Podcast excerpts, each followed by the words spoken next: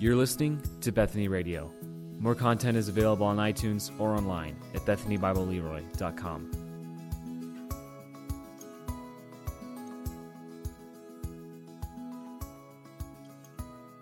Once again, you can turn to Romans chapter 13. My, how we are moving along. Romans chapter 13. You want to look there? And on your way there, I've got a great photo from last week. I believe this is from Malachi. It's the only one I got. That's yours, isn't it, Malachi? Yeah, okay. This is great. This is where we were. As you're on your way to Romans 13, you remember when the first intro the sermon with the, the hikers and the freeze dried meal, and Malachi greatly pictured it freeze dried marks of a Christian just adds the spirit. So that's pretty cool. So anyway, brotherly affection, fervent in the spirit, humility, and so forth in there. So that was great. Great job, Malachi, on that one. I like it. So, all right, Romans 13. We move on from chapter 12.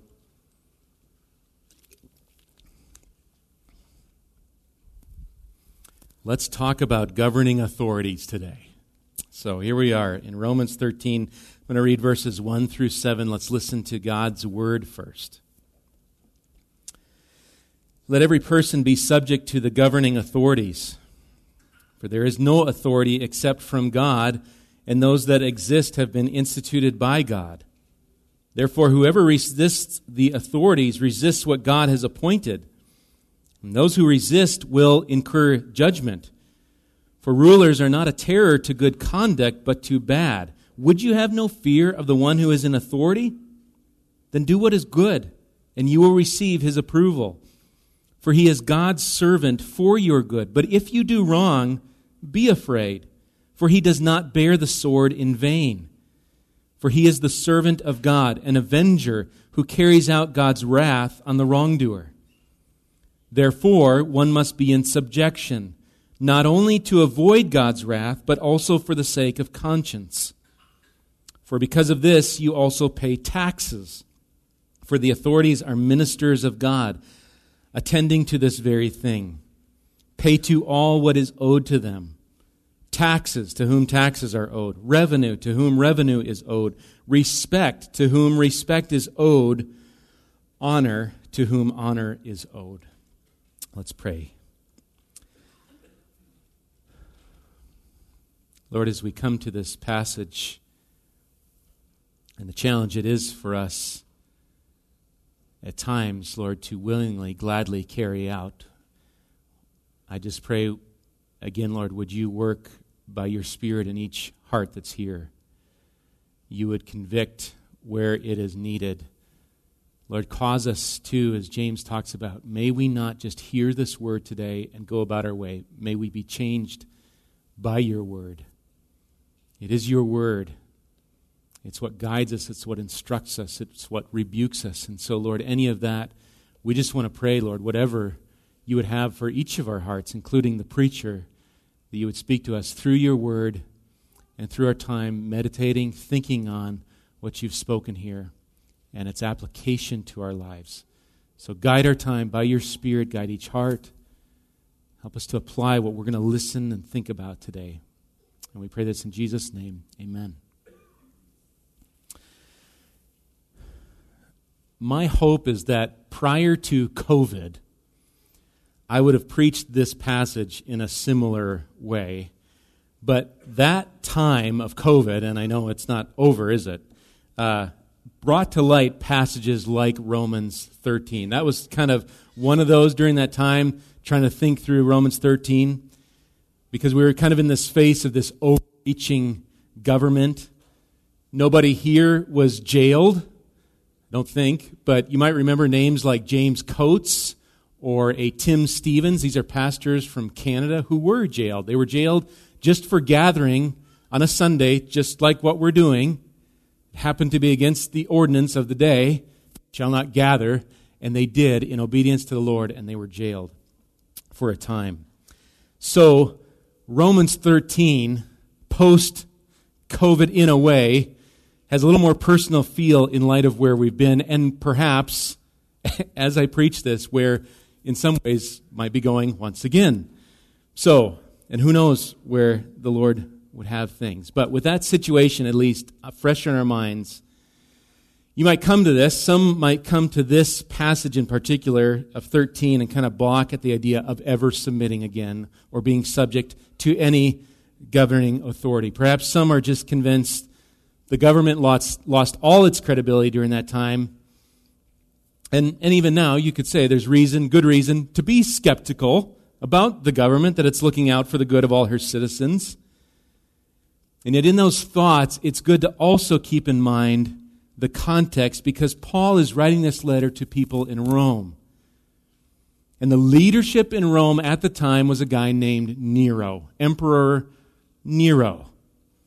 And perhaps at this time of writing, Nero was not at the, at the peak of his atrocities.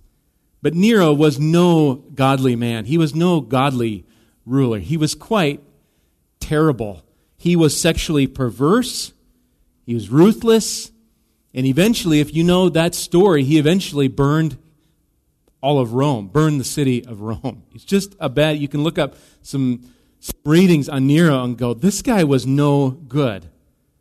He would make even our current leader look pretty, pretty tame. And so, in light of that, here's that context. We share that with where Paul, I think, is writing to this church in Rome. And so here we are in chapter 13. My plan is to look through this in really four parts. Number one, we're going to look at verses 1 through 2 and look at authority's source. So the source of authority or authority's source. That's verses 1 through 2. In verses 3 through 5, we're going to look at authority's action. So, firstly, what is the source of that authority? What is the action that authority to, is to do? Number 3, in verses 6 through 7, authority's payment, for lack of a better term. What do we pay? What do we owe authority? The payment there. We'll talk about taxes. And then in all of this, there is probably going to be, at least in my mind and in yours, I assume, a ringing question, but. But what about fill in the blank? And so, number four, we're going to look at that. Point number four, but what about this? All right? We're already crying about the what about. No. But uh, what about? So I'm going to leave it to the end because if you notice here in this section, Paul doesn't give us a what about. I think there's some clues to kind of how to think about government. There's some clues here. But we want to take what Paul says, take it at what he's saying here, and then on the back side of it ask, so what about fill in the blank your other questions about do we obey all the time, every time? How do we what do we do with this? So we're going to get to those. Let's look at the text and then to that. So, head back into verse 1 and authorities source here. Verse 1 Let every person be subject to the governing authorities, for there is no authority except from God, and those that exist have been instituted by God. Like the last two weeks we looked in Romans 12, the seven verses we're looking at here, they're not particularly hard to understand. I don't think, again, it takes, you got to get out the Greek it's helpful, but to understand these, you can read through these somewhat relatively easy to understand. The challenge is actually what they're calling us to do. And the call here seems to be emphatic, kind of repeated, is what I mean. To be subject to, the call to be in submission to the governing authorities. Paul says something similar Titus chapter 3. Remind them to be submissive to rulers and authorities, to be obedient, to be ready for every good work. One of the main challenges to submission, though, perhaps why Paul writes this is our own bent. And, and it comes all the way from Adam in the garden. It's that bent to rebel and to challenge authority. And I think challenge it no matter where it's at. To say, I'm my own, you're going to tell me what I need to do, who's going to tell me? You know, don't do that. Well, then I want to do, I want to go against that. It's that rebellion. Maybe even here, I don't know, maybe the Roman church would reason since they are in Christ, do they have to follow any of the authority? And they're given a new authority, they're submitting to Christ. Do we have to do any of this anymore? Do we have to follow authority? But Paul frames submission, he frames being subject with a reminder of who, in fact, put that authority here? Who is behind? Who is the source of that authority? That is, that God makes them exist. God appoints them. The ESV says they've been instituted by God. So, very simply, there is no authority outside of what God establishes. And I don't think it just means the good ones. Listen to Daniel chapter 2. He says there, Blessed be the name of God forever and ever, to whom belong wisdom and might. He changes times and seasons. He removes kings and sets up kings. Daniel's telling us, as others, authority comes, as right here, authority comes from God. And so a reflection of our submission to God is our submission to the authority that He's put in place. What about those who resist that authority? Verse 2 answers. Look at verse 2. Therefore, whoever resists the authorities resists what God has appointed, and those who resist will incur judgment. To resist authority, it's really the word here, if you looked at it in the Greek, it's really anti submission. To resist is to really anti submit. It's to not submit. It's to resist or oppose God's appointed one, which is what? It's really to oppose God Himself. And so Paul's not just laying out here, these are some nice ways you ought to live, but really saying going against the governing authority is to go against the Lord. One question here in terms of this incurring judgment is this judgment spoken of here is it is this an eternal judgment in nature or more like a temporal judgment a consequence for disobeying earthly authority I think the overall context where we're at would say this is the immediate consequences of the earthly authority. I think we see that in the, the verses that are going to follow here. But to summarize again, authority's source is God Himself. So, to submit or resist, it's really a matter, ultimately, we've got to think of it ultimately before the Lord. I just want to pause here and just remind you of the ultimate submission, our submission to the Lord. That if you don't know, and, and judgment, if you do not know Christ as your Savior, then truly eternal judgment does await you for all the rebellion, for all the sins of which you've fallen short of the glory of God. And so look to Him, submit to Christ who died the atoning sacrifice for our sins. Look to Him. Be free from that eternal judgment as we look here in verse 3 and following, kind of this temporal consequence of the authority, the action that God has put in place. Okay, so on to verses 3 through 5 and the action, authorities' action. Look at verse 3. For, says, can I continue here? For rulers are not a terror to good conduct, but to bad. Would you have no fear of the one who is in authority? Then do what is good, and you will receive his approval.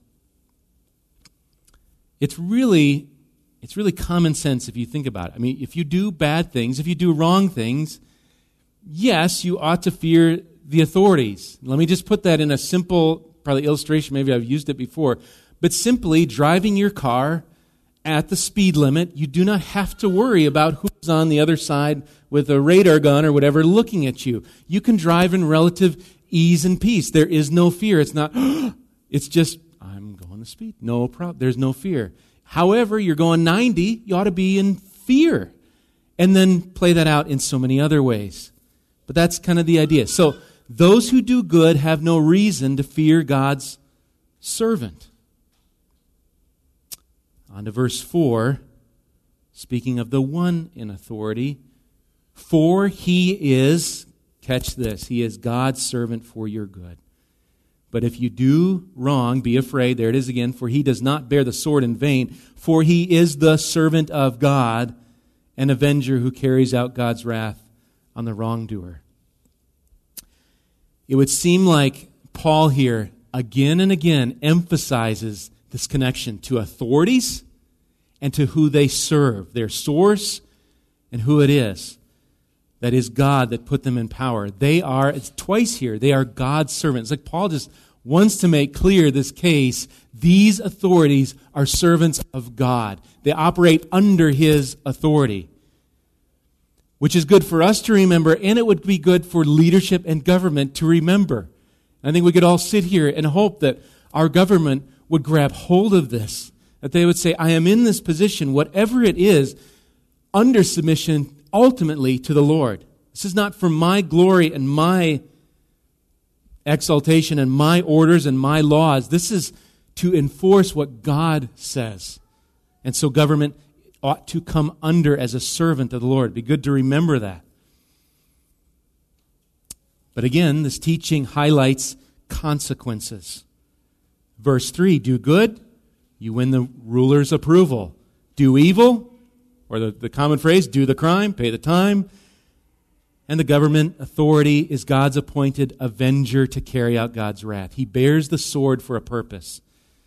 So the ruler is to do, remember last things last week, Romans 12, 19, we ought to not avenge ourselves, but leave it what? Leave it to God and how is that played out? I think it's played out here in Romans 13 as these agents of God's wrath, the authority that he has put in place. But what if that ruler is terrible? There's kind of these questions come. What about a terrible ruler? We're going to get to that. Point number four.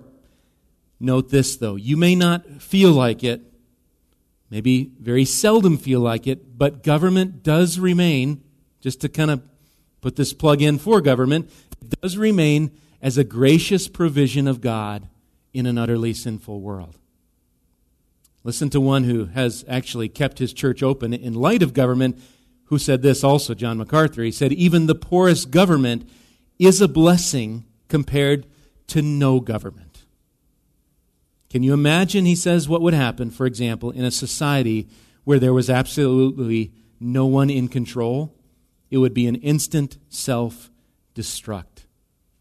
And I, I think we see that played out in the cities where law and order has been pulled back, maybe defunded, all these sorts of things. And you see just, these are places of pure anarchy. And so, on the one hand, there is to be, a, I think, a thank, thankfulness for God's grace in government. Though you could fill in the blank with the rest of that sentence, oh, but what about, and yes, and there is order as well. Okay, verse 5 lays out what's necessary.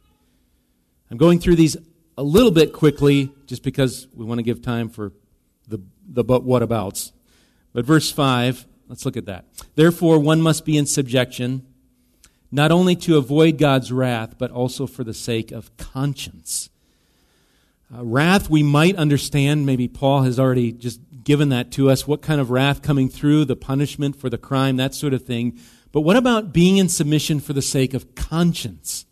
Conscience. It's, it's a subject I don't think I've talked about a lot, but I do think Scripture addresses this in more than one place, and we ought to think and give credit to this idea. What is this conscience?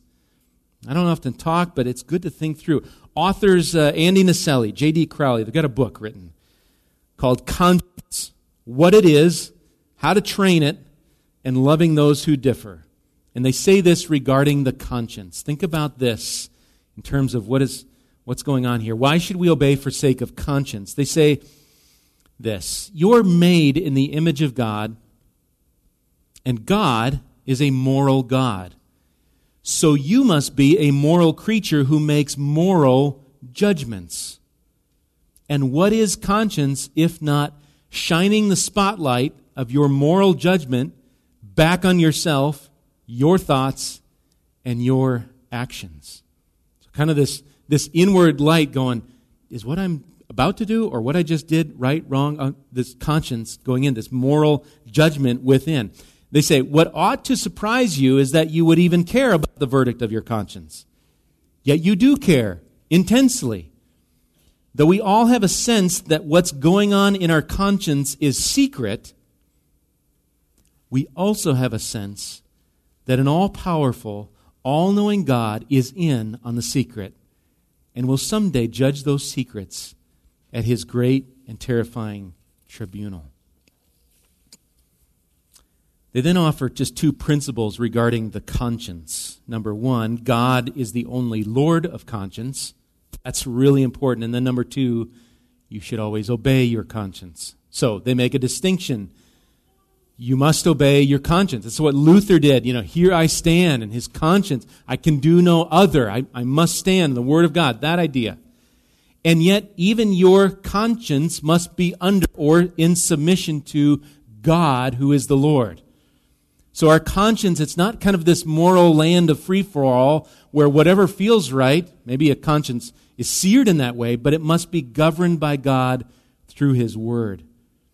So for the sake of conscience, for the sake of wrath, obey, be in subjection to the governing authorities. And at the same time, for the sake of conscience, do not obey what is against God. And so we're inching closer to point number four. But before we get there, just two more verses. And yes, yes, God's word in other places as well does speak to taxes. And so we're going to look at point number three the authorities' payment.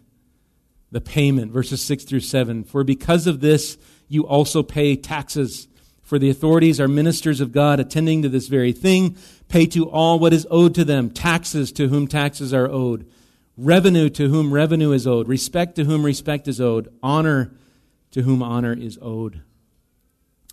The NIV speaks of these servants of God as giving their full time to governing.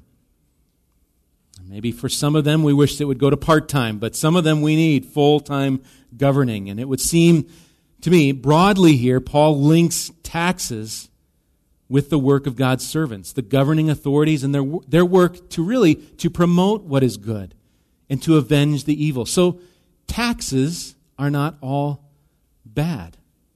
They can be used wrongly to fund what ought not to be funded.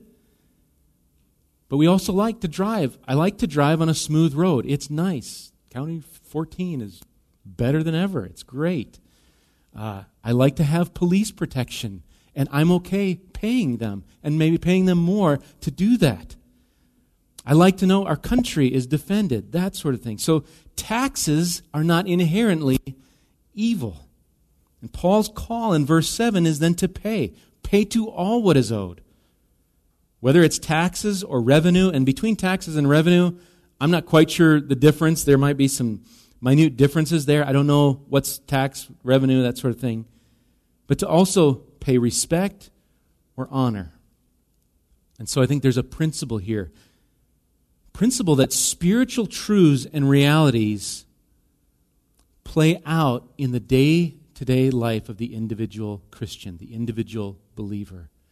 That is, Christianity is not just for Sunday morning, it's for all of life. So, the obedience of faith, we talk about in Romans, it's centered on Christ and it outflows to the world that the Christian lives in. It seems fitting here to see Jesus' own response to a question on taxes. So let's look at that. We've seen it before years ago when we went through Mark. Head back to Mark chapter 12. Mark chapter 12, verse 13. What does Jesus think on taxes? What should we do? Maybe that's just Paul's idea. Mark 12, let me read verse starting verse 13. Jesus here is in the temple courts.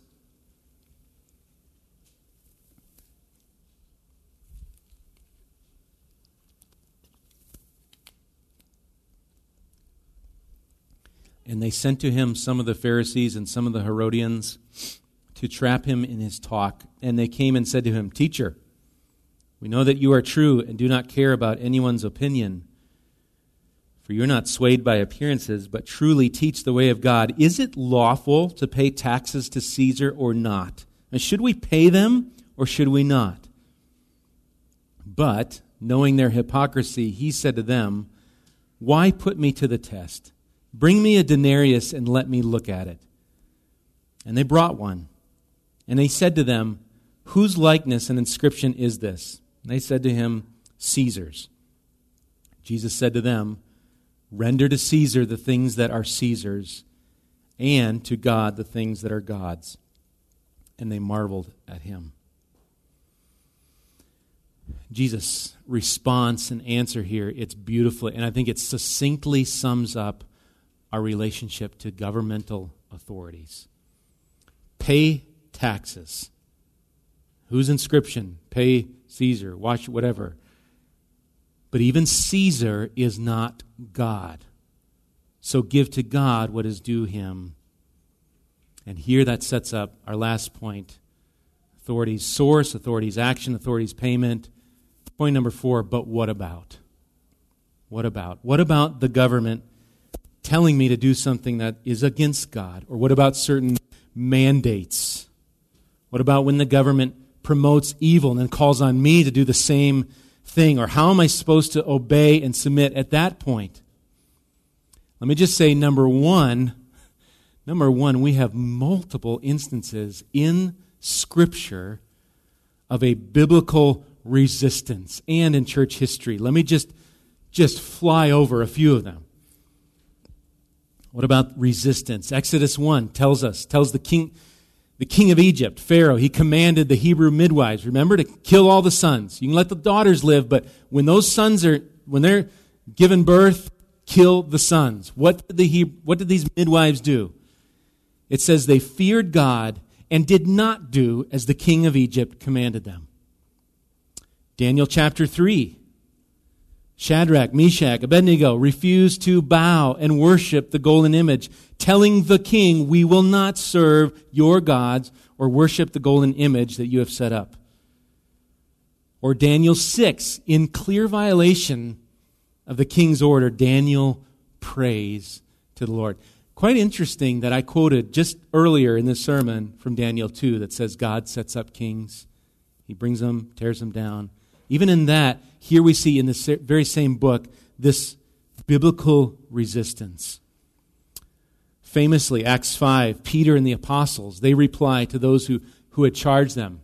Peter and the apostles, do not teach any further in the name of Jesus. And remember their reply? We must obey God rather than men. Even historically, close, I mentioned Luther, closer to our time, Corrie ten Boom who hid the Jews from the Nazis in the, in the World War II. Or in that same war, maybe you've read the, the thick biography uh, about um, Dietrich Bonhoeffer. He was not only a pastor, but he was also part of a plot conspiracy to kill Adolf Hitler. That's, I love the title of pastor, prophet, spy, something like that. Um, that was Bonhoeffer. And so were all these and, and a thousand others, were they acting in disobedience to God? No, by no means. And to look at this, I want to look at something called sphere sovereignty, but before we look at that, head to Psalm 2. This is just one other place. We're not going a lot of places, but if you would just turn back to Psalm chapter 2. I'm going to read it in just a little bit here. And I think it speaks, amongst other places, even what we read, read from 1 Timothy, the sovereignty of God over all things, but Psalm 2, we'll get to that in a minute. One, I think, helpful way to think on all this, I just find it most helpful, comes from the thinking of a Dutch theologian named Abraham Kuyper. He was more than that, but he's dead now. He died in 1920. But it's this idea, and we've talked about it back kind of in the height of COVID, mass, all those sorts of things. It's this idea of called sphere sovereignty. S P H E R E, sphere sovereignty. And in order to think on this, I'm going to quote rather extensively from a guy named Andre, Andre, Andre Schutten. I'm probably pronouncing his name wrong, but he wrote an article entitled this, and this was 2018, actually 2014, goes back there, but and entitled Whom Do You Serve? Sphere Sovereignty and the Need for Limits on Power. Listen into what Andre has to say here as we think through the but what abouts. He says this Children are often told to obey many different folks. Listen to your mom and dad. Listen to the policeman. Listen to your teacher. Listen to the pastor. Adults, too, are encouraged to obey various authority figures, which raises a question what happens when demands of the state and demands of other authorities clash? Whom do we obey? He says the Dutch philosopher, theologian, and, get this, prime minister, Abraham Kuyper, developed a system of thought to assist in understanding the authority structures in the world. And the system is called this, the sphere sovereignty. And I think it hel- he says here, it helps answer the question who do we obey when various demands on us and our behavior clash? He says Kuyper argued and demonstrated from the Bible that God has created in society a number of different institutions or spheres, each with their own respective roles and responsibilities. Three of the most important institutions created by God are the church, the state, government, we've been talking about that, and the family. And then others wrestle over other spheres. In the Bible, God gives each of these spheres a distinct task and role. God has instituted the church, the state, and the family and invests each with its own specific sphere of authority. I have a little illustration that was in this article. I just thought so helpful to see these spheres. Here's kind of what we're talking about. You see church, family, state, maybe others are charity or society or academy. Some of them inter, intersect some, but they are also distinct. He says, here. There is, of course, as you look at this, there is, of course, some overlap from sphere to sphere. Fraud can't be limited to the market sphere, it requires the state criminal law power to protect the consumer. Or physical assault of a child can't be limited to the family sphere, it requires the state criminal law power to protect the child. Or restorative justice can't be limited to the state sphere that is restorative justice, it requires the family sphere and the church sphere to mend broken relationships. And so, Schutten then points out the key to this Kuyperian, we're giving big words, right? Kuyperian sphere sovereignty. What's the key? He says, and he quotes here, that over each and every sphere reigns, you see it there, Christ as sovereign. Kuyper's famous saying applies here there is not one square inch in the whole domain of our human existence over which Christ, who is sovereign over all, does not cry, Mine. That is, that Christ rules over everything and says, Mine. That's helpful as you think of the spheres. Listen to Psalm 2 in light of that, in verse 6. As for me, I have set my king on Zion, my holy hill. I will tell the decree. The Lord said to me, You are my son. Today I have begotten you. Ask of me, and I will make the nations your heritage and the ends of the earth your possession. You shall break them with a rod of iron and dash them in pieces like a potter's vessel. Now therefore, O kings, be wise. Be warned, O rulers of the earth. This is Christ overall. Be warned, be wise Verse 11 Serve the Lord with fear and rejoice with trembling. Kiss the Son, lest he be angry and you perish in the way, for his wrath is quickly kindled. Blessed are all who take refuge in him. Jesus, the Son of God, is the King of all other governments and authorities and kings. And so ultimately, everything, everyone answers to Christ. Schutten continues. He says, recognizing the supremacy of God is necessary in public policy because when we fail to do so, someone or something else will take God's place as supreme authority. Listen to what he writes. Now, this is a Canadian writer, so in a Canadian context. So listen, he's going to write about their former Chief Justice. Listen to this. In a speech delivered in October 2002, Her Honor, can't remember her name, it's on the next slide, but her honor stated that the rule of law exerts an authoritative claim upon all aspects, aspects of selfhood and experience in a liberal democratic state, influencing local, community, and familial family structures.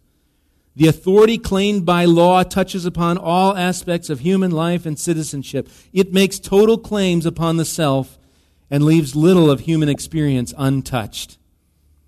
So Schutten writes, these total claims on us as legal subjects, she said, flow from a conception of authority rooted in the sovereign state. Look at the next slide here then. Here's the state. So he changes Kuyper's quote here and paraphrases this Chief Justice.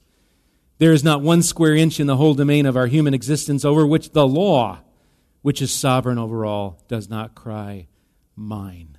You can see the difference when Christ is replaced with state law. He goes on, for our Chief Justice, Law remains the supreme authority. So there remains a tension between the law of the state and religious precepts, familial, family obligations, and individual responsibilities. Now, of all the spheres, the state, the church, the family, the market, which has the most power? And he answers quite obviously the state does. Now, hang on, hang with me as I keep reading. He's saying the state's got this ability to have such power. Listen to what he says. As the Apostle Paul, he's going to quote from our Romans, once wrote, it bears the sword. The state has unlimited financial resources, it has coercive powers, it writes the laws, and it has lethal force. So if God is removed as sovereign, who becomes sovereign? The state does. This is absolutely evident in every officially atheist country from the last century the USSR, China, North Korea, Nazi Germany, Fascist Italy. When the state raises itself above God, then God becomes a problem for the state. And know this as the state replaces God or makes itself God, then it naturally also begins to compete with the family, substituting itself for the family. And when we, free citizens in a free country, begin to think that, the, think that the state will provide everything for us, not just national defense or a fair justice system, as it ought to, but also total health care, education, food, clothing, shelter, unemployment wages, settlement of petty disputes with our landlords and employers, and on and on, then we are looking to the state not just as God, but also as Savior. It's a good perspective and helpful for us. One more little part. Just to clarify, he says this approach to understanding the very limited authority of the state should not be interpreted as a proposal for anarchy he says, I once swore an oath of allegiance to the country I love, my Canada, an oath which I stand by to this day. I pray for her leaders every day. I strive to obey all her laws. But here's the rub. When those in power begin to legislate in areas over which they have no jurisdiction, that is, they cross a sphere, my trust in the government plummets. And when those in power dare to legislate in such a way that I must either obey the state's law or violate my conscience, then I say loudly with the Apostle Peter, I must obey God rather than men. Coming back to Romans 13, we must acknowledge governing authorities are put in place by God, and our God given task is to submit to them insofar as their sphere is to govern our lives. Submission to the government is submission to God, but Doug Moo makes this distinction, and we're kind of closing around this. Paul demands a submission to government, not strict and universal obedience. The Christian submits to government by acknowledging this divinely ordained status of government and its consequent right to demand the believer's allegiance. In, most cases, then, Christian submission to government will involve obeying what government tells the Christian to do. But government does not have absolute rights over the believer, for government, like every human institution, think of those spheres again, is subordinate to God Himself. One named Robert Jewett, he quotes here Submission to the governmental authorities is therefore an expression of respect, not for the authorities themselves, but for the crucified deity who stands behind them. In a similar way, and maybe this is helpful, the Christian wife called on to submit to her husband may well have to disobey a particular request of her husband if it conflicts with her allegiance to God. Many times I've told our kids, you need to obey me when I tell you, I ask, obey this, unless I'm asking you to do something God would not have you do. And there's that, there's my sphere to give instruction as a father, and then ultimately, my kids, ultimately, all of us, we're under Christ, under his lordship and reign. And so there are cases where submission to God may actually mean disobedience, godly disobedience to men. Let me close by saying, may God give us great wisdom and steadfastness and courage to do good. To gladly submit to the earthly authority, God's put in place, and at the same time, fearing God and obeying Him above all else, no matter what sphere we're in, to obey the Lord, and no matter what comes. We saw with COVID how quickly things changed in different things. May God give us courage for the day to have wisdom. Working through some of these things are helpful to us ahead of time uh, to deal with them. Let's ask the Lord for help. Let's pray.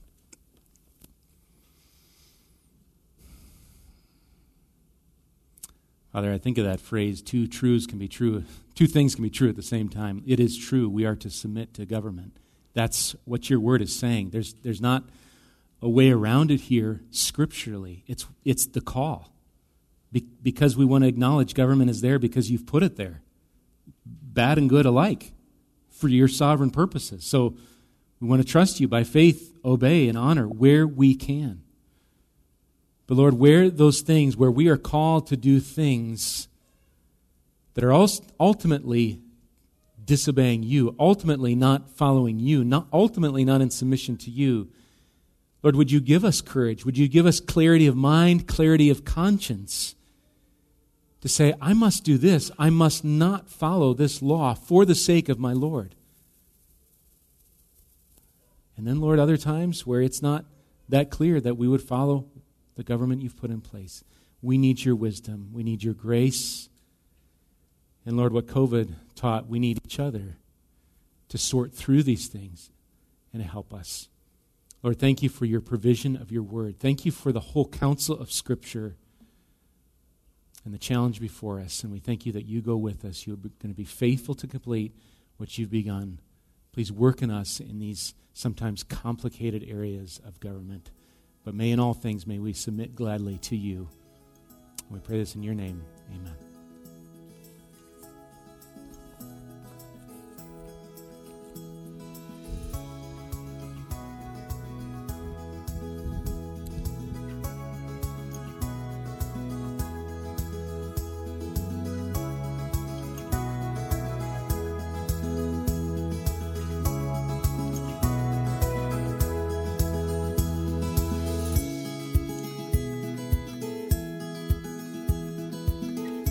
Listening to Bethany Radio, a production of Bethany Bible Church in LeRoy, Minnesota.